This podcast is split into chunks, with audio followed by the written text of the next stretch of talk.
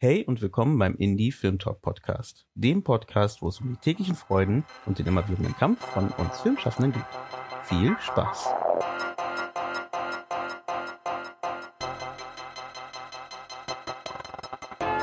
Diesen Podcast gibt es nur durch dich. Damit es noch lange Indie Film Talk Content gibt, unterstütze uns mit einem Abo deiner Wahl bei Steady oder über PayPal. Den Link findest du in den Show Notes. Danke dir. Und jetzt viel Spaß mit einer neuen informativen Folge vom Indie Film Talk Podcast. Schön, dass ihr wieder eingeschaltet habt beim Indie Film Talk Podcast. Und heute reden wir über Hausen, einer Serie, die gerade bei Sky gestartet ist. Und wir reden natürlich, wie beim Indie Film Talk typisch, nicht nur über die Serie, sondern wir schauen so ein wenig hinter die Kulissen und wollen uns anschauen, wie man denn eine Serie, eine Genreserie heutzutage machen kann und umsetzen kann, schreiben kann und dann vielleicht sogar noch den richtigen Partner findet, ähm, wie jetzt in dem Fall Sky, um diese Serie dann auch noch auf die große äh, große Leinwand wollte ich sagen, auf die äh, auf den großen Fernseher zu bringen oder besser gesagt ins Internet zu bringen. Und genau, dafür habe ich mir natürlich tolle Gäste eingeladen, die sich sehr gut damit auskennen, weil von denen halt die auch die Idee kam für die Serie. Nämlich zum einen der Head-Autor von der Serie, das ist der Till Kleinert. Den kennen wir vielleicht sogar ein bisschen durch unsere Gespräche bei der Journale und dann seine Co-Autorin, die Anna Stoeva, die lustigerweise auch schon mal beim Indie Film Talk irgendwie mit aufgetaucht ist. Ihr könnt ja mal suchen, wo, wo, man, die, wo man sie findet. Genau, erstmal kurz als Disclaimer am Anfang. Dieses Gespräch werden wir auf Deutsch führen, aber Anna wird auf Englisch antworten, weil Anna ähm, versteht super gut Deutsch, aber antwortet lieber auf Englisch, weil da ist sie mehr Firm drin. Kann ich das so sagen, Anna? Yes, this is perfect. And thank you for keeping up with me. I don't want to torment you with my accent in German. Super. Deswegen werden wir so eine kleine Mischung machen aus Englisch und Deutsch. Aber wie gesagt, sie versteht es sehr gut und wir hatten uns dann, wir hatten uns einfach gedacht, wir machen das einfach auf Deutsch. Ähm, das war eine Zusammenkunft oder Zusammeneinkunft besser gesagt. Genau. Deswegen, ähm, genau, es geht um die Serie Hausen, es geht um das Thema Creating Hausen, so habe ich das Ganze genannt.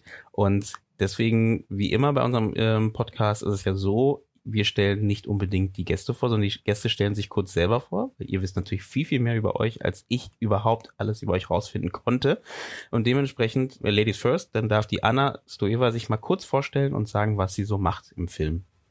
Uh, oh, how you put this on me? I mean, the host I mean, my name is Anna Stoeva. I'm um, a producer. Uh, writer producer from Bulgaria originally. I have a small production company, and I've spent the last more than 10 years working mainly in documentary with some excursions to fiction. Of course, housing was a big step towards that.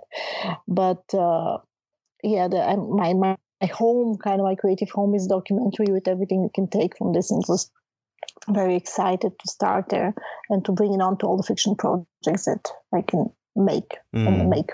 Mm. Ähm, sind so das habe ich auf Englisch, siehst du? äh, seit wann machst du denn äh, Filme und äh, oder du meinst ja hauptsächlich Dokumentarfilme? Uh, so for more than uh, basically more than 10, 10, 12 years ago, I started working for a documentary production company, Agitpop in Bulgaria, that do um, festival films, kind of films that even made it to Cannes documentaries, and uh, and to the Berlinale, which is always an accomplishment for a documentary to cut through this fiction barrier. And then I started my own small company. We produced some fiction shorts and worked on uh, documentary projects also. So that's how it somehow played out for me. And I started as a development producer, as a producer, and then I got more and more involved in the projects and documentaries I write and direct and in fiction I also write. Hm. Natürlich interessiert mich da, aber das werde ich erstmal für vielleicht fürs nächste Gespräch aufheben, wie denn das Produzieren in Bulgarien ist. das ist bestimmt nochmal anders als in Deutschland. Zum Teil wahrscheinlich. Aber das heben wir uns auf. Vielleicht kommt es ja noch irgendwo später am Ende oder im Gespräch nochmal vor. Deswegen gebe ich mal weiter zu Till Kleinert und Till, du kannst dich auch mal kurz vorstellen und mal erzählen, was du so machst. Genau, ich bin Till Kleinert. Ich bin, äh, ja, ich würde mich so als Filmemacher einfach bezeichnen. Also ich bin Autor, Regisseur, schneide auch äh, meine eigenen Filme selbst äh, und habe an der DFFB studiert äh, habe da 2014 meinen Abschluss gemacht mit dem Film Der Samurai. Äh, das ist ein, ja, kann man sagen, Horrorfilm, ein bisschen weirder, queerer Horrorfilm, der dann auch relativ erfolgreich auf Festivaltournee in der gesamten Welt gegangen ist und der, glaube ich, auch so ein bisschen so auch vielleicht so gezeigt hat, in welche Richtung ich grundsätzlich inhaltlich äh, gehe. Normalerweise in meinem Erzählen, auch in Kurzfilmen, die ich vorher schon im DFFB gemacht habe, was eben immer so, sagen wir mal, die so ein bisschen weirden, unheimlichen Genres sind, äh, aber immer, sagen wir mal, verwurzelt, glaube ich, in so einer persönlichen Erfahrung oder in so einem, äh, in so einer Art von Wirklichkeit, auch deutschen Wirklichkeit. Und genau, bei der Samurai, das war ja nebenbei auch noch ähm, zusätzlich noch ein Crowdfunding-Projekt, ne? Also ihr habt ja noch Crowdfunding betrieben, um da ähm, die Gelder zusammenzukriegen, oder? Genau, also der Samurai war, ist ein Projekt, das äh, quasi insofern äh, ungewöhnlich war, ist, dass es äh, zwar Filmförderung, dass aber zwar Filmförderung bekommen hat, also relativ, er war schmal budgetiert, hatte insgesamt 150.000 Euro Cash-Budget.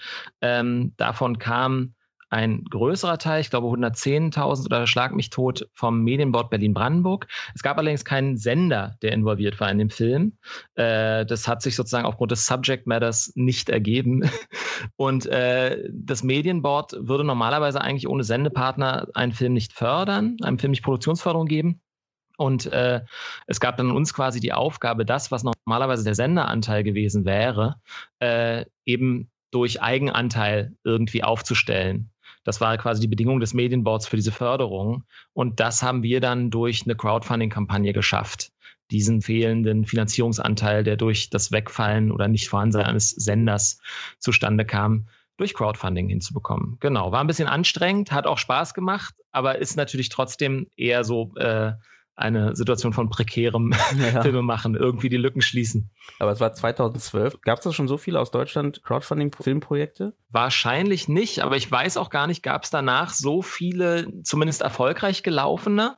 Also es ist ja immer so die Frage, also ich glaube, für uns hat es gereicht. Es hat sozusagen die Lücke gestopft, wir konnten drehen und ich bin natürlich auch super dankbar für alle, die da sich beteiligt haben. Aber nichtsdestotrotz habe ich immer das Gefühl, Leute, die sich an Crowdfunding beteiligen, sind ja oft Leute wie du und ich, also Leute, die auch selber natürlich irgendwie eher prekär unterwegs sind und die dann sich eben hinter Projekte stellen, die sie geil finden. Aber ähm, es kann natürlich trotzdem, glaube ich, insgesamt, zumindest äh, wenn man in so einen Bereich geht, wo man wirklich dann auch alle Leute, alle beteiligten Leute äh, korrekt bezahlen möchte und so weiter, da weiß ich immer nicht, wie weit Crowdfunding einen zumindest in der deutschen Filmszene wirklich tragen kann. Aber da wären sicherlich auch die Erfahrungen von anderen Leuten dann nochmal interessant. Hm, ja, das stimmt schon. Das stimmt schon. Ich würde kurz nochmal an Anna weitergeben. Wie ist denn Crowdfunding produzieren in, in Bulgarien eigentlich? And for Bulgaria, it's actually, it worked I mean, it, there's always the, the difficulty, which it is for film projects. In a way, film projects not that easy to crowdfund in comparison to products and things that people can actually, you know, put their fingers on, apart from a DVD. But considering that Bulgaria is more of a low budget destination for producing, and when people kind of go for a short film, a fictional documentary, the budgets are lower. And then when you aim for a lower price and people make some really good crowdfunding campaigns, and when they accomplish something, it may allow them to to actually to make the whole film. What Till was saying about Germany, it's kind of hard to pay people and kind of to have a German budget crowdfunded. I mean, it's not that you get an actual production with good salaries for everybody out of crowdfunding, but it can make a difference between making a film possible or not. It can be a good percentage of this kind of indie self-made short film. So for Bulgaria, it actually had several successful projects that this got off the ground. Genau, dann kommen wir zurück zu unserem Hauptthema heute. Das Thema ist ähm, eben Hausen und da würde ich kurz einmal fragen für alle, die halt die Serie noch nicht gesehen haben, die ist ja auch erst vor kurzem gestartet. Was ist denn eigentlich Hausen? Wer möchte denn von euch kurz erzählen, um was es geht äh, in der Serie, bevor wir über das Schaffen und Machen hinter der Serie reden? Ich glaube, ich muss oder darf. genau. Ja, Hausen äh, ist eine Serie, die handelt von äh, einem Jungen, einem Teenager, Juri, und seinem Vater Jaschek, die nach dem Tod der Mutter von Juri gemeinsam in einen äh, etwas heruntergekommenen Neubaublock am Rand der Stadt ziehen, äh, wo der Vater einen neuen Job als Hausmeister beginnt. Und dann auch quasi, sagen wir mal, die unausgesprochene Trauer über den Verlust der Mutter, die so zwischen ihnen steht, auch so kompensiert, indem er sich voll und ganz in die Arbeit stürzt äh, an diesem Haus, das auch wirklich an allen Ecken und Enden äh, einen Hausmeister benötigt. Also das äh, wirklich äh, verschiedenes, die, die Heizung fällt aus am allerersten Tag, äh, seltsame schwarze Flüssigkeit setzt sich in allen Rohren ab. Ähm, und währenddessen versucht Juri so ein bisschen alleingelassen irgendwie Anschluss im Haus zu finden und registriert peu à peu, äh, dass mit diesem Haus etwas grundsätzlich nicht stimmt. Und dass offensichtlich dieses Haus und seine Bewohner unter dem Einfluss von etwas stehen, das sich äh, sozusagen negativ auf sie auswirkt und das möglicherweise auch tatsächlich von ihnen zehrt. Und wie man vielleicht daran schon merkt, handelt es sich äh, um eine im weitesten Sinne Horrorserie, würde ich sagen, einen Horrorstoff aber eine, die, sagen wir mal, in einer äh, bekannten Wirklichkeit und einer bekannten auch sozialen Realität äh, beginnt und diese quasi erforscht auf ihre, auf ihr äh, albtraumhaftes, auf ihre albtraumhaften Ursachen hin. Und wann begann denn die Arbeit an der Serie? Also wann kam die Initialzündung da, an der Geschichte zu arbeiten? Genau, auch hier übernehme ich mal. Ich hoffe, das ist auch okay für alle und für Anna, weil tatsächlich jetzt ganz ursprünglich der erste, die erste Keimzelle der Idee kam von mir äh, tatsächlich so um 2006 rum in der Anfangszeit der Filmhochschule an diesen Serienboom, den wir jetzt haben, war damals noch gar nicht zu denken. Aber ich hatte irgendwie plötzlich so diese, diese Eingabe, äh, so ein bisschen auch im Spaß fast schon, äh, auch ein bisschen unter dem Eindruck, glaube ich, der Serie Geister, Riet von Lars von Trier, der ja so eine, äh, so eine Horrorserie, die im äh, dänischen Reichskrankenhaus äh, spielt, gemacht hat, im Kopenhagener Reichskrankenhaus. Ähm, auch so eine Art von Serie, so ein Gefäß zu haben, in dem ich die Möglichkeit hätte, all die seltsamen Erfahrungen, auch so Angsterfahrungen äh, unterzubringen, die mich quasi so seit meiner Kindheit ein bisschen begleitet haben, als ich selber mit meiner Mutter äh, so vierjährig in so einem Block, äh, so einen damals sozialistischen Block äh, am Rand von Berlin in Hohenschönhausen gezogen bin. Und man kann also sagen, es ist so eine Art von autobiografischer Idee und der Wunsch, das alles irgendwie in so einem Serienkonzept unterzubringen. Hm. Und 2006 kam so die Grundidee und wann ging es los mit dem, wo ihr wirklich gesagt habt, ihr schreibt jetzt da dran? Aber du schreibst erstmal daran und dann wäre die nächste Frage, wie kamt ihr zusammen? Also es gab dann immer mal wieder, es gab, gibt ja auch an so Filmhochschulen dann so Abschlussfilmkolloquien oder was auch immer, wo man so ein bisschen darüber spricht, was hat man vor, was sind so Projekte. Äh, da äh, habe ich das dann auch immer eingebracht, immer so ein paar kleine Texte zugeschrieben, Synopsen quasi. Und dann war es eigentlich so eher, nachdem der Samurai raus war, 2014, und sich dann die Frage, die sich dann jedem so Debüt- oder Abschlussfilmer stellt, was machst du denn jetzt eigentlich als nächstes gestellt hat und irgendwie einfach Hausen und auch die Figuren oder die Konstellation von Hausen, das war, was mir so am nächsten lag in dem Moment, also wo mir am meisten so eingefallen ist.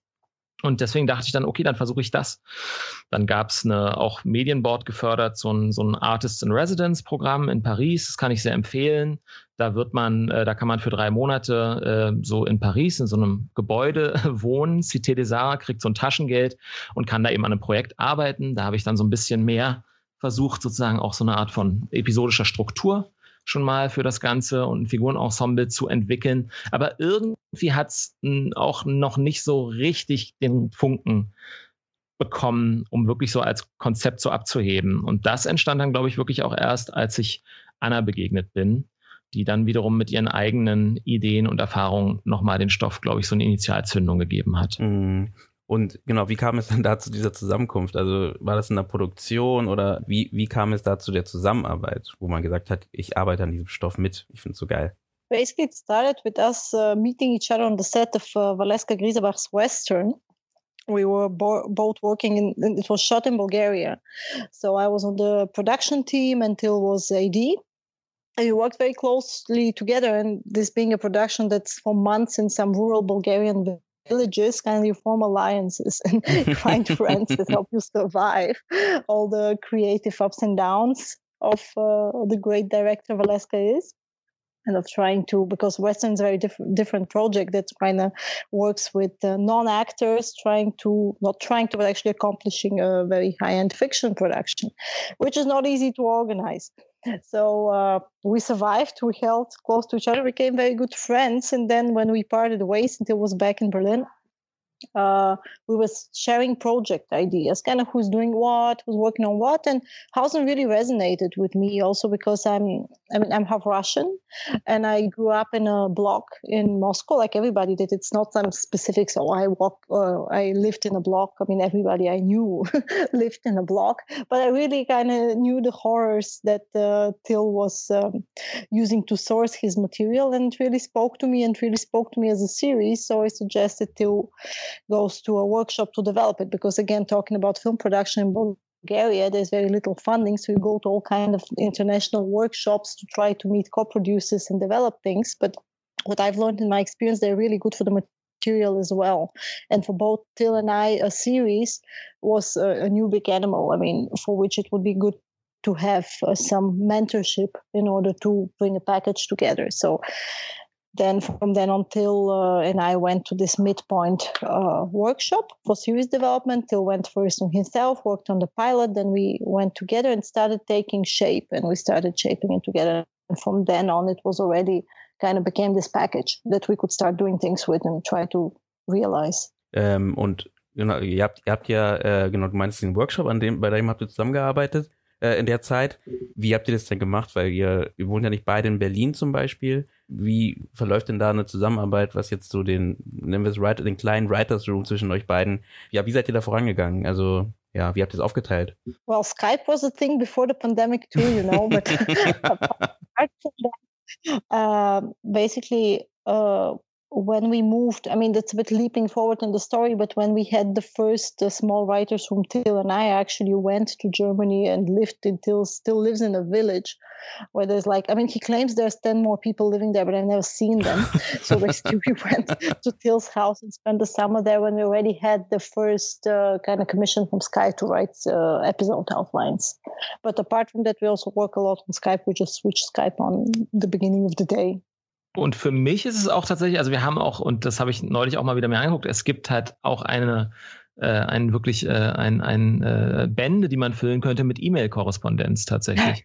Also wirklich äh, Ideen, die man auch schon in so kleinen äh, Miniaturen so ausschreibt, sich gegenseitig schickt, dann zurückbekommt, neue Ideen, die wiederum von der anderen Seite formuliert werden und so weiter. Also wo auch schon quasi so Textbausteine, äh, ganze kleinen Mini-Geschichten sozusagen über so einen Back and Forth äh, via E-Mail auch wachsen. Also das habe ich tatsächlich nie als wahnsinnig problematisch empfunden, dieses äh, auch irgendwie räumlich distanziert sein da am Anfang dieser Entwicklung. Und das heißt, genau, ihr habt euch E-Mails und über, über Skype ganz viel hin und her geschrieben. Habt ihr da euch auch so aufgeteilt, dass jemand sich mehr um eine, einen besonderen Part kümmert oder pro Folge kümmert? Oder habt ihr eher wirklich vollkommen gemeinsam halt die ganze Geschichte überblickt und zusammengearbeitet? No, I wouldn't. I wouldn't say it was this kind this kind of split. I mean, in the beginning, especially Till was the one who wrote the the pilot, the the first say first draft, but also the second draft. And then when we started working closer together and working on outlines, I mean, we would split some things, but I would say that my role was a lot in the suggesting scenes and editing scenes and coming in, in bits and pieces until would pull things together and give them the whole right to write the initial uh, and the initial outlines also it being in german i would write in english and then till would adapt it to german. So it was a lot more of a uh, how would i call it? Kind of uh, de- developing the ideas and the storylines together and then of even when I would write the parts that we like the characters or the scenes that I would decide to would uh, kind of bring them together as one voice in German. If this makes sense still, what I'm saying. Ja, okay? ich, ich finde, ich das macht total Sinn. Ich meine, ich habe das Gefühl, wir springen hier sozusagen, wie du sagst, äh, schon komplett in der Timeline so ein bisschen, weil ja. ich habe das Gefühl, jetzt sind wir, jetzt sind wir schon voll äh, sozusagen in der Entwicklung äh, der Episoden-Treatments und allem. Ähm, weil tatsächlich ist ja zuallererst mal, also überhaupt erstmal so eine Art Struktur, so eine Episoden- und Staffelstruktur dem Ganzen zu geben, äh, nachdem man erstmal so grundlegende Ideen für die Figuren und für die Entwicklung der Figuren und auch für die Entwicklung der ganz großen Geschichte hat, äh, das ist ja auch was, äh, was man erstmal für sich strukturieren muss. Auch da war dieser Workshop wahnsinnig hilfreich. Also ähm, letztendlich sind wir da reingegangen mit einem Konzept, das schon, fand ich, sehr gut und aussagekräftig war dazu, was die Serie ist, was die Geschichte der Serie ist, wer die Figuren sind, äh, wo die Reise hingeht. Aber da dann wirklich irgendwie auch nochmal zu lernen mit ganz tollen Tutoren. Also ich möchte mal sozusagen so auch rausheben. Steve Matthews heißt der. Das ist äh, quasi der Content Fiction Supervisor von HBO Europe. Der war da unser Tutor. Ähm, und der hat durch so eine bestimmte Art von Professionalität, in der man äh, sozusagen in so Writers Rooms sich so auch Episoden dann so runterbricht. Ne? Also sich einfach zu fragen, was ist so die Hauptgeschichte, was ist die B-Story, was ist die C-Story, was sind die Beats, die jede dieser Geschichten braucht, um zu ihrem Ende zu kommen und so weiter. Also so sehr, äh, sage ich mal, äh, strukturelle, einfache, grundlegende Fragen, die dann aber total gut geholfen haben dabei, sozusagen den Stoff, also das, was man eigentlich erzählen will, auch in eine Geschichte zu verwandeln, die dann im Fernsehen erzählbar ist. Das war total super. Aber das ist sozusagen uns ja auch nicht zugeflogen, sondern auch was, was wir sozusagen über Lerneffekte quasi uns dann auch erarbeiten mussten. And the workshop is called Mid- Midpoint TV Launch. I totally recommend it. The only thing is we had a kind of small hack to get in because it works with projects from Eastern Europe, or at least used to. So me being Bulgarian and us setting up Hausen as a German Bulgarian co-production was a clever way in. I mm-hmm. totally don't regret. Talking true. about the use of Bulgarian producers, you have no idea what kind of uses we can have for you. Ist the Ja, best I think it's a bit, ich glaube, es ist tatsächlich fast ein bisschen traurig gewesen, weil Steve im Speziellen, Steve Matthews, also es ist so ein bisschen, das ist so von Midpoint ist organisiert von der FAMU einerseits, co-organisiert von der FAMU und von HBO Europe, dieser, dieser Workshop. Natürlich hat HBO Europe ein sozusagen so unausgesprochenes, aber eigentlich auch irgendwie trotzdem im Raum stehendes Interesse, vor allen Dingen auch ein bisschen als Talentschmiede für seine Territorien zu benutzen, diesen Workshop. Das heißt, man hat ein Interesse daran, dass Autoren in der Lage sind, gut Serien zu schreiben. Und äh, wenn man da Serienstoffe interessant findet, dann ist es natürlich auch toll, dass man als HBO Europe möglicherweise da schon mal den gleichen Kontakt und einen Zugriff zu hat. Ne? Ähm, und also wir waren dann auch so erfolgreich, dass wir dann auch am Ende dieses äh, mehrteiligen Workshops äh, den sogenannten HBO Europe Award für das vielversprechendste Projekt bekommen haben. Aber äh, es war sozusagen so ein bisschen bittersweet, glaube ich, dann auch für Steve, weil gleichzeitig klar war, also für uns, wir haben uns die Frage, ob man es auch anderswo produzieren könnte, als in Deutschland schon auch gestellt. Ähm, und haben dann aber doch im Sinne auch der Spezifik der Geschichte und der Spezifik auch sozusagen meiner eigenen Erfahrung und so einer bestimmten auch, sagen wir mal, postsozialistischen, Postwende-Erfahrung, äh, die sich selbst wenn sie nicht Haupttext der Geschichte ist, sondern eher im Subtext verborgen ist, die sich aber trotzdem wahrscheinlich einfach viel authentischer, natürlicher in einem deutschen Setting, einem ostdeutschen Setting, um genau zu sein, äh, äußern könnte. Genau, und deswegen war es dann leider so, dass Steve uns ziehen lassen musste mit dem Stoff. ähm, das heißt, genau, wann, wann war der Workshop nochmal und wie lang ging der? Anna? I'm thinking, I think it was, ich glaube, es war, ich glaube, es war 2016. yeah. Ah, ich, äh, ich erinnere mich ganz genau und weißt du warum? Weil Because an dem, Trump was elected. exactly, an dem Tag, an dem Tag, an dem wir diesen Preis bekommen haben, also Mhm. dieses schöne, freudige Ereignis hatten, das war gleichzeitig der Tag, wo am Morgen äh, sozusagen diese traurige Botschaft äh, äh, an alle kam, dass Trump ab jetzt äh, irgendwie der gewählte Präsident der USA ist. Und ich meine, wer weiß, wenn er heute dann abgewählt ist, yeah, Stimmt. we come full circle. Stimmt, wir haben jetzt gerade in Klammer Full gezogen. Circle. Also mög möglicherweise hat Hausen sozusagen Präsident Trump gestürzt. Oder aber Präsident Trump Or, hat or, Ja. or he got, or we got him elected till so. Ihr habt für diese vier Jahre die Frage gesorgt, Henne ja? Ei. Ja, Ei. genau. Nee, aber Genau. es ist ja sehr gut. Genau, für die Leute, äh, genau, wir nehmen gerade äh, heute auf an dem Tag, wo ähm, die Wahlen sind in Amerika und Genau. dementsprechend ähm, haben wir damit eine, vielleicht eine Klammer geschlossen. Mal gucken, was passiert. Wir hoffen, wir hoffen. ich Dass wir- noch mal vier Jahre. Genau, dass wir den Loop irgendwie schließen können jetzt. Ähm, ähm, äh, nee, und äh, das heißt genau der Workshop, genau, das heißt, der ging ein paar Wochen, also das ist glaube ich auch für viele interessant, dass man eben sich da, dass man irgendwie da rankommt an dieses äh, Midpoint TV, äh, wie hieß es, Midpoint TV, TV Launch, Launch. ne? Genau. Und erstmal, jetzt, jetzt habe ich verstanden, das heißt, man muss ein osteuropäisches irgendein Background oder ein Projekt haben, was You have ähm, to, it has to be a East European project, produced. I mean, they, they have projects in English, that, that go to, for instance, we, the pilot back then was in English and uh, the whole uh, working language is English. So all the materials, everything we produced there and wrote there was in English. So this was not a problem. It didn't have to be in one of the HBO languages for the region, but it had to be uh, at least partially or an East European project. Sind Sie gerade so heiß auf osteuropäische Projekte? Weil ihr meintet ja auch, dass HBO so ein bisschen. It's an HBO, HBO territory. Ah, ja, so okay. basically they need to be from HBO territories. Weil, genau, weil HBO Europe ist halt sozusagen zum Beispiel in Deutschland nicht aktiv. Das in Deutschland Sky, ne? äh, genau. gibt es ja, genau, gibt es ja so eine Art von äh, Abmachung, dass Sky quasi allen Original Content von HBO sozusagen erst sendet. Und damit ist es, gibt es für HBO Europe quasi keinen richtigen Markt hier in Deutschland natürlich. Also oder würde sich selbst Konkurrenz machen, äh, während HBO Europe eben in äh, Polen, äh, äh, Polen, Tschechien und Rumänien, Rumänien genau sehr, sehr stark ist, auch Eigenproduktionen eben macht, auch sehr gute Eigenproduktionen. Es gab zum Beispiel dieses Burning Bush von Agnieszka Holland äh, in Polen. Ähm, genau. Und dafür suchen sie, glaube ich, dann vor allem äh, Nachwuchs. Spannend. Okay, das heißt, nach dem Workshop, vor dem Workshop, ab wann war denn der Gedanke, dass ihr zu Sky geht oder dass ihr dort mit Sky äh, arbeitet, weil ihr wusstet, ihr bleibt in Deutschland, was jetzt so die Produktion angeht oder zumindest was den Inhalt angeht. Wann kam denn der Gedanke oder wann habt ihr angefangen, einen Partner zu suchen, mit dem ihr wirklich an dem Projekt dann arbeiten könnt, um die Umsetzung zu starten? Yeah, I'll start with, with kind of the general approach we took. Uh, and then Till can tell you about the specific connection to Sky. Because, I mean, of course, we were small indie filmmakers. So we were kind of, we did what we usually do. There's not so many places in Germany that could have a series like that, objective. Uh, even now. So uh, we try, for instance, I tried, and we had this uh, thing, we had this award, and the best thing about the award, except for all the like the material, basically the package, the package, of course, was the best result of the workshop. But the best thing about the award is that it was called HBO Europe Award.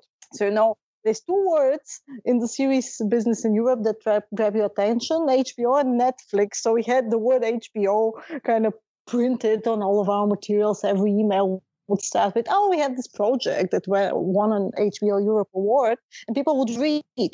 And I think it's also because of the series boom, but also this really helped us open doors. And for instance, I old school um, independent producer style, I, I, reverse engineered the email of Eric uh, Barmak, who was back then. Uh, he's not anymore, but was content hand for Netflix Europe. So I, you know, you can look what kind of emails does Netflix have. Do they have like a dot between the name and the surname or dash and how exactly they spell it and i mean i was lucky enough to get to him and he responded straight away and he read like sent, sent me something to read and he read super quickly and he liked it but he said that they're looking for something that's very obviously serializable in terms of other seasons and Hausen the way we had it back then, the way it was written, was a very closed storyline. We had an idea for kind of an assembly series, like the way the concert could be reproduced, but it wasn't an obvious open-ended, you know, first season that could go on and on, which Netflix was looking for. So uh, yeah, that was uh, on the uh, so and that's how I, I approached him. And meanwhile, because the Sky thing happened very quickly, and I think Till had uh, kind of contact to Sky that he can tell about. That kind of this was basically the next people who read, and then we didn't look any further. Genau. Ähm, also es ist tatsächlich so, ich glaube ja so ein bisschen, also ich habe so eine Art von äh, Philosophie oder so eine, so eine Art von Idee davon, dass Dinge sich auch so ein bisschen karmisch fügen manchmal. Ähm, so ähnlich wie, dass ich Anna kennengelernt habe, die quasi äh, das fehlende Teil war, das irgendwie äh, zu Hause gefehlt hat, äh, indem ich, indem ich einfach im Interesse folgend an einem Film von einer anderen Filmemacherin mich beteiligt habe ähm, so ähnlich kam dann auch quasi der Kontakt zu Sky ein bisschen zustande. Äh, ich gehe regelmäßig äh, jedes Jahr äh, zum Hofbauerkongress. Ich weiß nicht, ob du davon jemals gehört hast. Der Hofbauerkongress ist ein Filmfestival, das im Com-Kino in Nürnberg stattfindet, äh, wo es benannt nach äh, Ernst Hofbauer, das ist der Erfinder und Regisseur der Schulmädchenreporte. Ich weiß nicht, ob dir die was sagen. Das sind so äh, Aufklärungs-Sexfilme aus den späten 60er, 70er Jahren. Und äh, dieses Festival macht es sich eben zur Aufgabe, quasi all diese seltsamen, schmierigen, auch so unter dem Vorwand von so Sittenfilmen gedrehten, populär Erotikfilme, sagen wir mal, der 50er aufwärts, auch durchaus weltweit, so zu finden, oft in total schraddeligen Filmkopien, die dann sozusagen so blind geschaut werden von einem begeisterten Publikum. Also blind heißt auch die Kuratoren haben die Filme oft vorher nicht zu Gesicht bekommen, sondern nur über sie gelesen. Und es ist ein ganz tolles Festival, das so voller Entdeckerstolz oft auch ist äh, und äh, natürlich aber auch so ein bisschen eben hat auch so was Lustiges, so eine, so eine, äh, so eine Bande von irgendwie 100 Cinephilen aus ganz Deutschland, die sich da so gemeinsam so Sexfilme angucken. Und, ähm, und in diesem Publikum saß äh, 2017 im Januar äh, auch ähm, Christoph Gröner ertappt, sozusagen. Christoph Gröner, Christoph Gröner ist der äh, inzwischen, glaube ich, äh, künstlerische Leiter vom, ich hoffe, ich sage nichts Falsches, auf jeden Fall vom deutschen Wettbewerb aber vielleicht auch darüber hinaus vom Filmfest München. Ich kannte ihn allerdings noch als äh, künstlerischen Leiter des Filmschulfests München, bei dem zwei meiner Filme gelaufen sind. Ähm, das heißt, wir haben uns da wiedererkannt. Und er, also natürlich war es einerseits ein bisschen lustig, als ob man sich so im Pornokino begegnet hat. Ähm, aber dann hat er mich eben auch gefragt, ja, was machst du denn gerade, woran arbeitest du? Und äh, ich hatte ihm erzählt von dieser Serienidee Hausen und so weiter. Und er äh, hat dann sofort gesagt, ja, melde dich doch mal bei dem Frank Jastfelder. Äh, den kenne ich persönlich bei Sky. Und ich glaube, die suchen gerade genau sowas. Und dann haben wir einfach eine Mail geschrieben mit unserem Piloten, unserem Konzept, alles schön äh, auf Englisch auch damals noch äh, und haben dann relativ schnell Antwort bekommen, äh, wo auch Interesse bekundet wurde. Genau. Na geil. Aber äh, lustigerweise ist es ja, am Ende dann landet es ja dann doch wieder bei HBO irgendwie. Also nicht direkt, aber dass man halt so auch wieder hier eine Art Klammer geschlossen hat, oder? Weil ich meine, am Ende, ähm, ihr seid weg von HBO, weil es einfach nicht ging und jetzt seid ihr bei Sky, ist jetzt nicht dieselbe Firma, definitiv nicht, aber grundsätzlich gesehen ne, ähm, hat Gab es da irgendwie dann doch nochmal so eine Verbindung oder so zwischen den? Nee, nee, nee, die gibt's, die gibt's, die gibt's nicht. Das würden, glaube ich, auch jetzt sozusagen alle Beteiligten äh, sozusagen würden sich da, glaube ich, nicht gut repräsentiert fühlen, wenn man sie als quasi äh, verbundene, äh, verbundene Einheit irgendwie I mean. What I, what I can say is just a technic, technical thing, but it's true that Sky series and German series often appear on HBO in the European territories. Mhm. Uh, it works this way too. So this is a way that Housing, for instance, would potentially appear in Bulgaria. It would be on HBO. Mm-hmm. That's what happened for Dark, for instance, and uh, things like that. So kind of produced by other channels, things appear on HBO in the other territories. Okay. Das wär, dann wäre es ja super spannend jetzt da die Frage, ähm, wie lief denn da die Zusammenarbeit dann? Das heißt, ähm, dann kam Sky on Board und meinte, wir finden das cool, wir, wir nehmen das und würden das gerne weiter. Welchen Stand hattet ihr? Also wart ihr, ähm, hattet ihr schon alles fertig geschrieben und haben die es dann erst genommen oder war das eher wirklich pilotfertig ähm, und ihr wart noch am Ausarbeiten und dann kam Sky on Board und ihr konntet weiterarbeiten mit denen? Also es gab, oder willst du, Anna? No, genau. Also es gab, wie gesagt, den Piloten, es gab ein Konzept, eine Art von Serienbibel oder wie auch immer man es nennen möchte, in der einerseits die Figuren und deren Arc-Bogen äh, für die Staffel schon beschrieben sind und die Gesamtgeschichte, allerdings noch nicht so in Episoden runtergebrochen. Und es gab aber tatsächlich auch aus diesem Midpoint-Workshop schon ein Dokument, in dem Anna und ich so eine Art von groben Staffelbogen auch episodisch aufgeteilt. Das waren dann aber wirklich so Outlines von so drei Seiten oder sowas pro Episode. Äh, den gab es auch schon. Und auf dieser Basis fand dann letztendlich erstmal dieser Entwicklungsauftrag statt. Also man muss ja auch immer gucken, ne? es gibt, wenn man in Kontakt kommt mit, äh, mit Sendern, die Interesse haben, dann heißt Interesse ja erstmal nicht auf Anhieb, hier ist das Greenlight äh, sozusagen, übermorgen wird gedreht, sondern äh, dann gibt es zunächst mal einen Entwicklungsauftrag. Das heißt, man, äh, wir wurden beauftragt, äh, zusätzlich zu dem, was wir bereits hatten, ausführliche Treatments zu den äh, Episoden der Staffel äh, auszuarbeiten.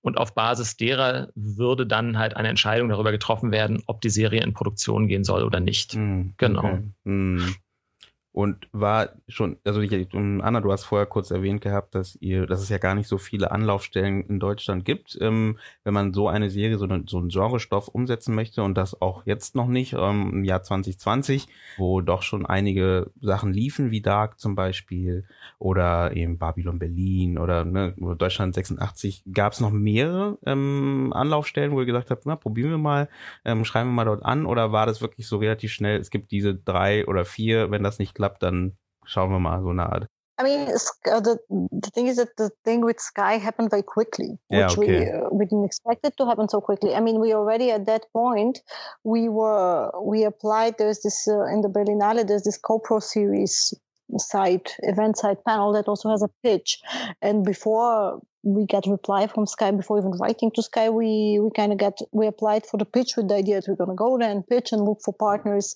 starting from the pitch. And already there it was interesting because on the one hand, what you say is maybe true. There are not so many places in Germany, but I would say there's just not so many big places in Germany that produce series that aim for something out of the classic kind of Tatort style thing. Uh, but also on the other hand, Netflix and places like Sky, they look for this kind of eigenartige serien. They, they look for them. The, the question is how, wh- what leads to them becoming this in the end. But uh, for instance, in, with the Berlinale, there was this thing, and this is something that uh, came, walked with Hausen, let's say, its whole development path.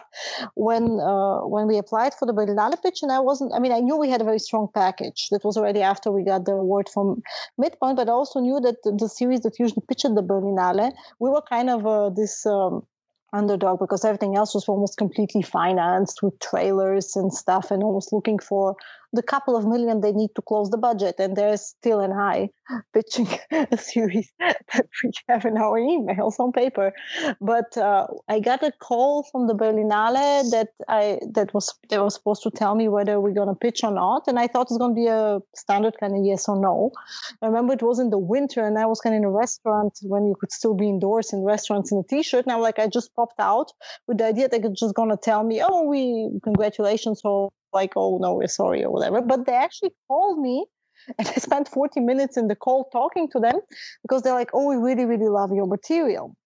And we, I mean, this being the Berlinale, they went the way of we really like how grounded it is in reality, and we really like the story between the father and the son, and how real the characters are. But do you really need all that horror stuff and I've gotten this the mirror kind of sentence from other places that would be like, yeah, the horror and the fantastical and this kind of setting is the perfect setting for an unusual way to go into mystery and kind of demons on. Do you need all this drag social realism shit between the characters? Can't you just go more horror?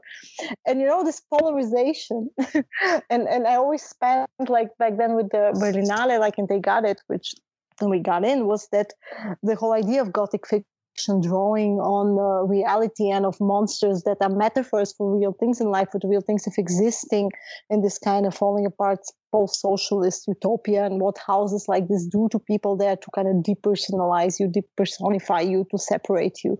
But there was always talking about genre and having a place for genre series on television, not just on German television. There was this uh, people leaning to one or the other. Oh, such great social realism kind of there. Do you really need all this monster stuff? Or like, oh, this is such great horror material. Do you really need to spend that much time in these mundane problems the characters have? and we always had to kind of explain ourselves uh, and uh, motivate why things gel the way they gel and how. I, because I think that's Ja. this is where the magic. Ah, Entschuldigung, das Ja. ist das ist sozusagen wirklich wo quasi die die Secret Ingredient, die die Magie von Hausen liegt, ist letztendlich genau darin, wie das eine der Horror das andere die Wirklichkeit spiegelt und wie die beiden eben auch wirklich äh, koexistieren und ineinander greifen oder ineinander übergehen.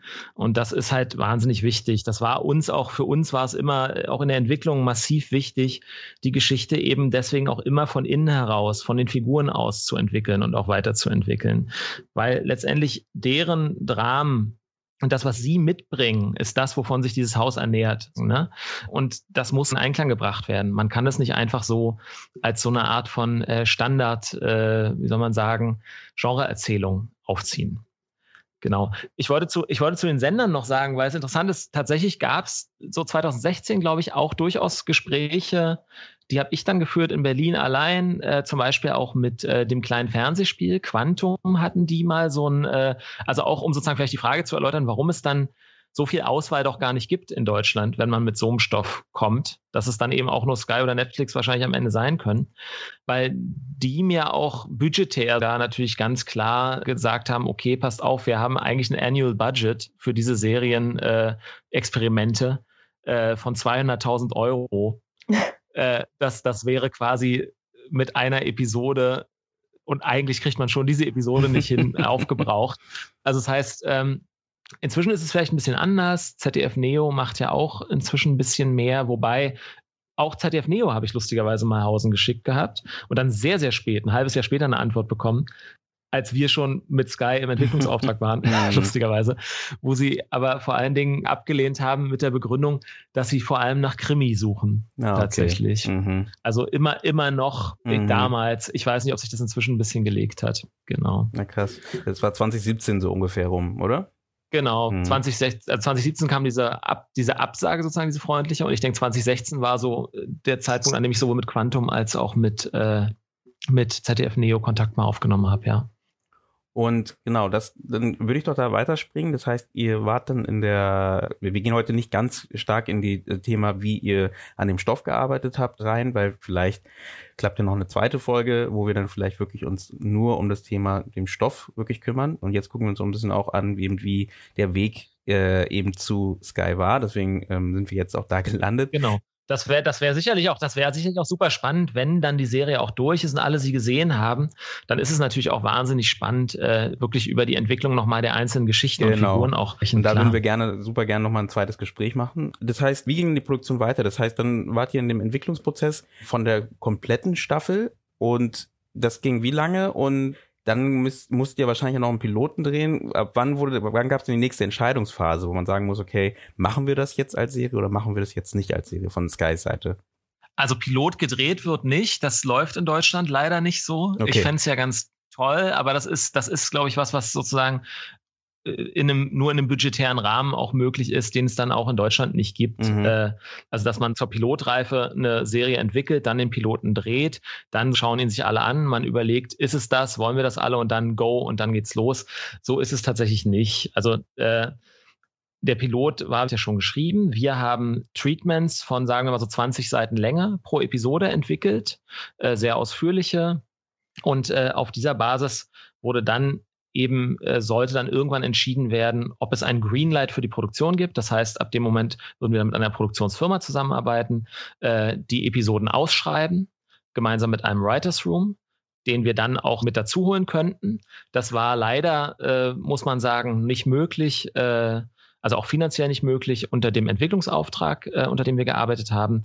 Äh, also der war okay, dass wir diese äh, vier, fünf Monate uns sozusagen einschließen konnten und diese, äh, diese, diesen Staffelbogen entwickeln konnten.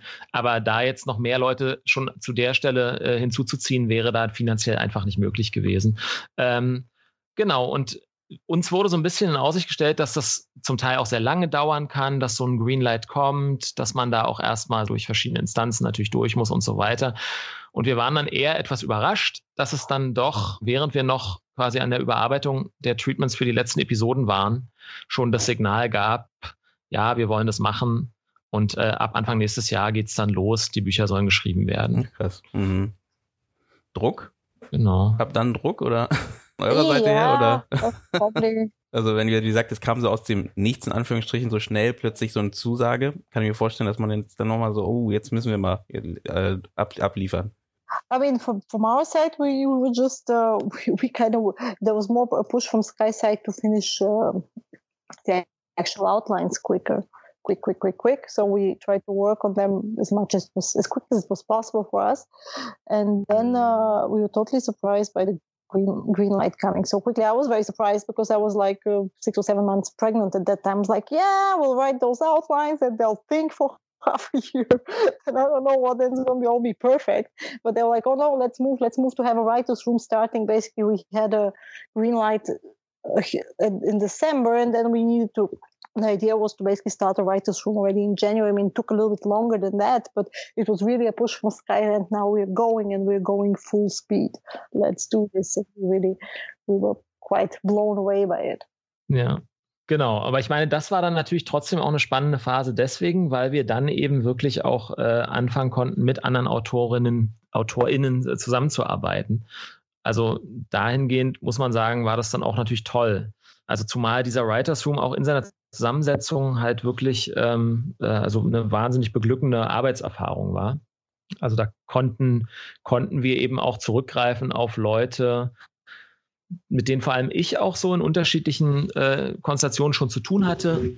Also zum einen vielleicht so der biggest name, Erol Yeşilkaya heißt der. Äh, das ist ein äh, preisgekrönter, auch Grimme-preisgekrönter Drehbuchautor, der viele, wir haben jetzt so geschimpft über den Tatort, der aber einige sehr, sehr tolle und eben auch preisgekrönte Tatorte geschrieben hat. Ähm, und auch ein ganz großer Genrefilm-Fan ist. Äh, und den ich deswegen schon vorher kannte, weil der mich tatsächlich mal angeschrieben hat, 2015 als so, oder 16, als so der große Erfolgstatort-Autor, der da war, weil er wiederum den Samurai gesehen hatte und den halt richtig toll fand und sich einfach mal treffen wollte. Und daraus hat sich eben auch eine quasi so Freundschaft entwickelt, in der wir uns immer mal regelmäßig gesehen haben, uns gegenseitig erzählt haben, woran wir gerade arbeiten. Und ich glaube, es war so eine witzige so eine witzige Brücke oder Gap auch so zwischen uns, weil er eben ganz komplett auch angefangen hat und da auch sehr erfolgreich gearbeitet hat in dieser Fernsehwelt und aber eben so eine große auch Affinität und Sehnsucht zu dieser, sagen wir mal so, Nerd, Fantastik, äh, in der ich wiederum mit dem Samurai sehr stark verankert unterwegs war, hatte,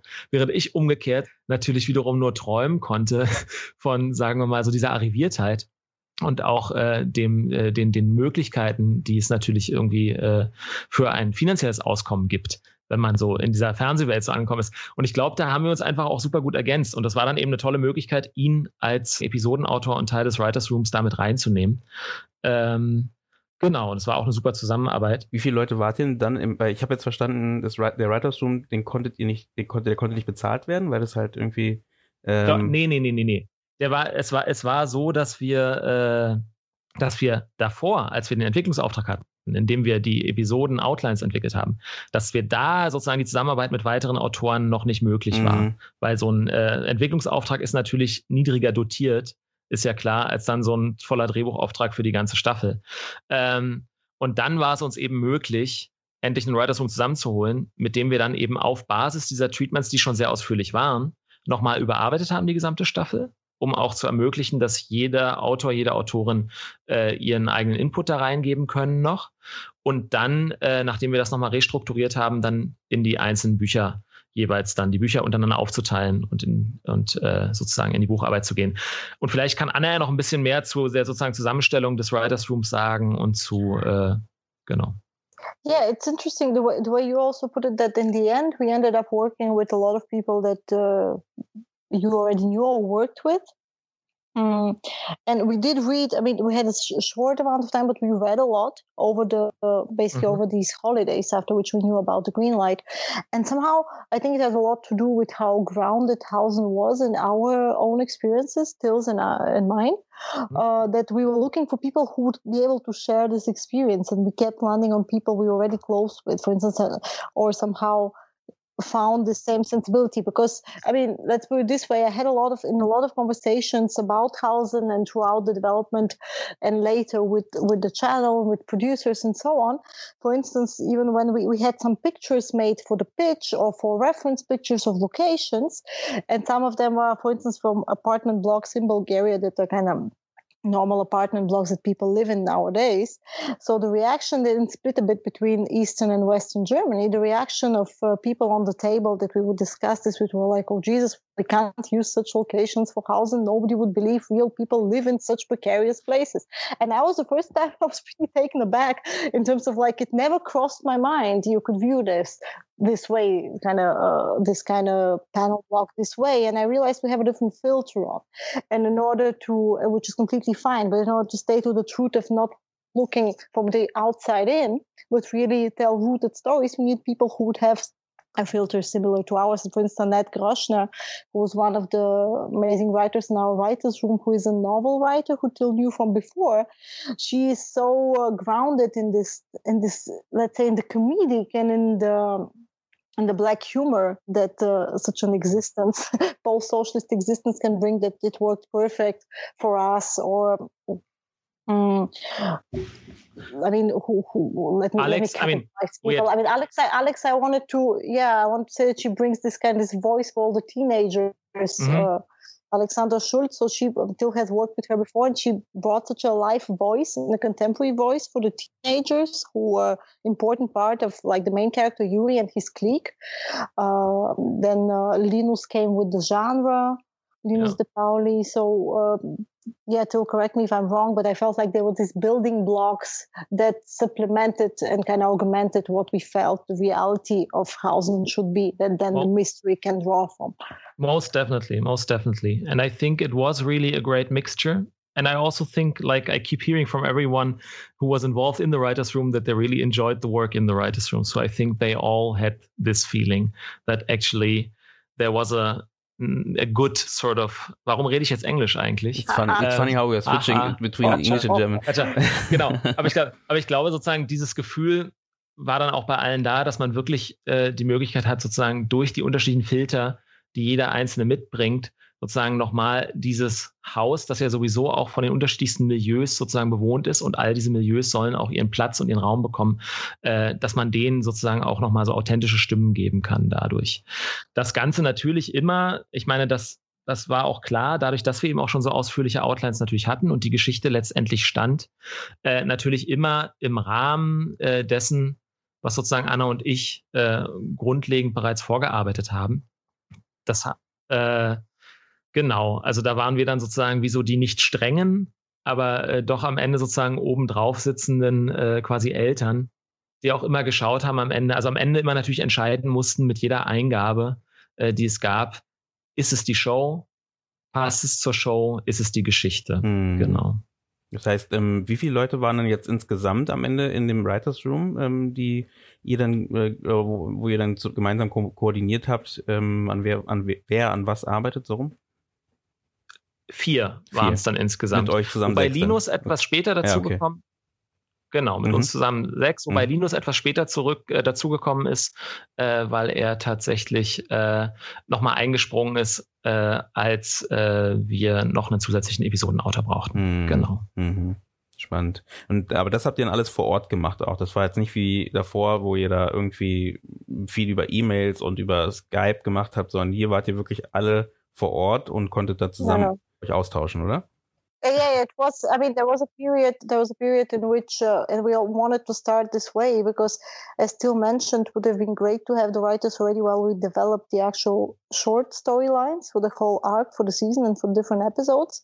And we had like a mini repeat of this. We didn't have much time to do this differently, and we already had quite a strong concept for the whole show. But a mini repeat of this in the writers' room. So we spent several weeks together, still going to still in outline treatment form to every episode so that we can have the other the writers from the writers from input already on this stage. So then when they have the episodes, they have a better chance of making them in a way their own and bringing their personality into it and knowing the world better and you know already being there structurally, working together structurally before everybody goes home, locks themselves in and in their episodes.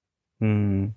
Und wie, wie war der Switch für euch ähm, zwischen eben ihr beide arbeitet zusammen und dann plötzlich habt ihr nochmal vier weitere Leute, die an demselben Stoff arbeiten, an dem ihr schon nochmal ein Jahr davor schon gearbeitet habt? Oder hattet ihr schon Erfahrung im Writers Rooms oder war das das erste Mal? Naja, das, das ist vielleicht eine interessante Frage, weil ich glaube, natürlich einen Writers Room in der Form hatte ich noch nicht. Aber ich habe Writers Room-artige Erfahrungen, sehr positive Writers Room-artige Erfahrungen gemacht in meiner Zusammenarbeit mit der Schattenkante.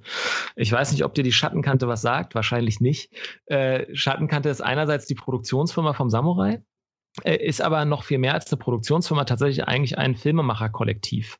Also heißt äh, ein Verbund an ursprünglich fünf äh, Filmemachenden, die sich an der DFFB während des Studiums zusammengefunden haben. Das sind ich, das ist Linus de Paoli, das ist Anna de Paoli, Produktionsstudentin damals gewesen, das ist äh, Christine Geigemüller, auch Produktionsstudentin damals gewesen und Katharina Wiss, auch eine Regisseurin.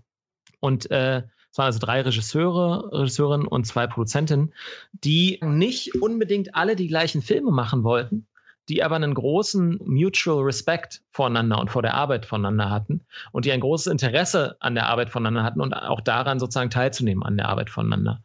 Und in dieser Konstellation haben wir zum Beispiel immer alle Stoffe vielleicht nicht zusammen entwickelt, aber immer Feedbackrunden gegeben dazu, immer auch an den Filmen der jeweils anderen mitgearbeitet und so weiter. Und da haben wir gelernt, auf eine Weise uns in fremde, in Anführungszeiten, Stoffe reinzubegeben und diesen durch unsere eigene Perspektive, unseren eigenen Blick zu helfen, ohne sie aber auch zu übernehmen. Ne? Weil das ist ja auch wieder was, was du irgendwie lernen musst. Auch dich selbst zurückzustellen und zu gucken, was kannst du beitragen, eher als wie kann ich jetzt dafür sorgen, dass es meins wird. Äh, und das habe ich immer als halt so eine massiv äh, fruchtbare und beglückende Erfahrung wahrgenommen. Und ich glaube, die Idee war einfach auch ein bisschen das in unserem Writers Room nachzustellen oder wiederherzustellen. Diese Art von äh, kreativem Austausch. Und äh, das hat für mein Gefühl wunderbar geklappt. Also ich meine, Linus war ja auch sozusagen ein Teil davon. Von Alexandra, mit der ich an der Webserie, Funkserie Girl Cave vorher gearbeitet hatte. Da wusste ich auch, dass die das super kann. Annette war sowieso mega happy damit. Und ich glaube, auch für Erol war es eine super Erfahrung. Also ähm, ich, ich fand das richtig toll. Das hat gut funktioniert. Anna, willst du irgendwas adden? No, I, I agree. I agree with what was said. Ja, totally. Sehr gut. Äh, was habt ihr denn jetzt bei der Produktion oder bei dem, beim Writers Room oder bei der Arbeit an dieser Serie besonders für euch gelernt? Was würdet ihr denn sagen, was ihr besonders aus dieser, aus der Produktion Hausen für euch mitgenommen habt? Für eure nächsten Projekte, für euch selber? Ja. It's a big question. Um, I mean, what was definitely interesting for me, except for I've never worked in, with such intensity on such an amount of uh, basically script work and also developing such a huge project. And I think it, there is experience. I mean, it comes with, it gives you experience when you already on the concepts you can see more forward. Let's put this way. This maybe for your other talk, let me tease some for the more script specific talk. But for instance, the we at some point discovered that our ideas, uh, basically not even our ideas, our outlines are so full of material, which I already said was a good thing, that they would never ever fit in, in those one hour slots that we had. But then they were already very detailed and very detailed storylines for the whole season. So it was definitely not easy, not just in terms of kill your darlings, but in terms of structurally to take out and still be kind of make the story gel in a good way so things like that that then that help you kind of already see in the skeleton uh, where things are going much more than when you are basically doing things hand hands on and under a and a time pressure for the first time and you go go go and then you have to adjust things as as as, as situations arise budgets arise and mm. time limitations arise. so this was very interesting for me ich, ich glaube, genau, da würde ich, da würde ich auch ansetzen, dass, glaube ich, dieses, also diese Erfahrung dann auch aus diesem ganzen Material nochmal, auch als die Bücher dann letztendlich von den Autoren vorlagen, haben Anna und ich sie auch nochmal grundlegend überarbeitet, auch nochmal gekürzt und nochmal mit einer unified Stimme, mit einer geeinten Stimme so versehen. Äh, und innerhalb dieses Prozesses war es natürlich mega spannend zu gucken, auch wie man dann nochmal die Schnitte macht, und sozusagen zum Herz der Geschichte vordringt, durch das Material, das vielleicht immer noch so als Überschussmaterial so dasteht. Ich fand es aber durchaus eine wahnsinnig befriedigende Erfahrung, muss ich auch sagen. Also als, als wir sozusagen unsere letzte Fassung unseres letzten Buches da äh, beendet hatten, da war schon auch so ein großes Gefühl von, man hat wirklich was geschafft irgendwie da und, und ein großes Glück auch über diese Arbeitserfahrung äh, diese Bücher gemeinsam mit diesem Writers Room und dann aber nochmal auch mit Anna gemeinsam sozusagen zu diesem Schluss gebracht zu haben. Ähm, und was es für mich jetzt sozusagen, glaube ich, der ich ja mich eigentlich immer eher so als Filmemacher gesehen habe, und jetzt eben sehr lange dann als reiner Autor gearbeitet habe. Was ich jetzt schon sagen auch im Nachgang spüre, ist, es hat eine große äh, Routine auch sich eingestellt, die, was ich jetzt gar nicht negativ äh, konnotieren möchte. Das heißt, die Angst vor der leeren Seite, die es vielleicht mal irgendwann gegeben hat, die existiert so nicht mehr. Also ich weiß, wenn ich ein Dokument aufmache und mich hinsetze und meine Gedanken so reinpacke, dann sitze ich am Ende des Tages mit was da, was irgendwie Hand und Fuß hat und was mehr ist als das, was vorher da war. Und dieses Vertrauen auch in die eigenen Fähigkeiten zu gewinnen, natürlich, ne? Äh, angesichts eines so großen Unterfangens ist natürlich irgendwie eine feine Sache. Mm, ja, das natürlich, das stimmt, das stimmt. Spannend, spannend. Ich hätte noch eine letzte Sache. Hättet ihr denn noch für die Zuhörenden, ähm, die vielleicht auch gerade eine Serie haben, die auch vielleicht etwas aneckt und sie suchen gerade nach Unterstützung ähm, für ihre Serie oder irgendwie ähm, ja Produktionen, äh, Produzenten, Produzentinnen äh, oder eben Sender dafür, ähm, nach den Erfahrungen, die ihr jetzt gemacht habt, wie würdet ihr vielleicht jetzt jemandem sagen, wie man da vorgehen könnte? Also es gibt jetzt nicht die, den, den Weg natürlich, aber vielleicht als Idee, als ähm, Vorschlag, Gedanke. I mean, I always give the same initially advice to people, which is really, really work on your package and and know what you do because I've I've seen a lot of packages from other people I've read a lot and also from workshops that try to be a little bit uh, too open in terms of they're afraid to, to, to focus because they're afraid that this is going to close away possibilities. But the truth is that until you find yourself and you also put the work into this package, into a pilot script, you need a pilot script, a good one, and a good concept, then you, you, you, you don't have much to sell because you have to be true to a specific, good, uh, developed idea and uh, you shouldn't be afraid of specificity and you have to put the work in and then uh, step for step the right people are gonna manifest das, äh, ich, ich habe nichts hinzuzufügen. Das ist, glaube ich, genau auch meine Idee. Also Wissen durch die Arbeit, Wissen und immer mehr Wissen und erfahren, was der eigene Stoff eigentlich ist, was man damit will, das immer mehr in den Fokus bringen und am Ende eben auch so viel darüber wissen, dass man auch der Einzige ist, äh, der oder die diesen Stoff wirklich jetzt glaubwürdig umsetzen kann, ist, glaube ich, der einzige Weg, irgendwie eine tolle Idee wirklich überhaupt zu schaffen oder auch einen tollen Stoff zu schaffen und den dann auch an den Mann und an die Frau zu bringen. Ähm, also genau, was Anna meint. Es gibt kein äh, das, das gilt für Horror als Genre, aber das gilt auch ganz allgemein für Ideen und Filme. Es gibt keine allgemeinen Ideen. Es gibt sozusagen kein, äh, kein, kein, keine Formel, äh, nach der irgendwas auf jeden Fall funktioniert oder von jemandem äh, gewollt oder gekauft wird, sondern man muss sich ganz spezifisch auf das verlassen, was man selber erzählen will und erzählen kann.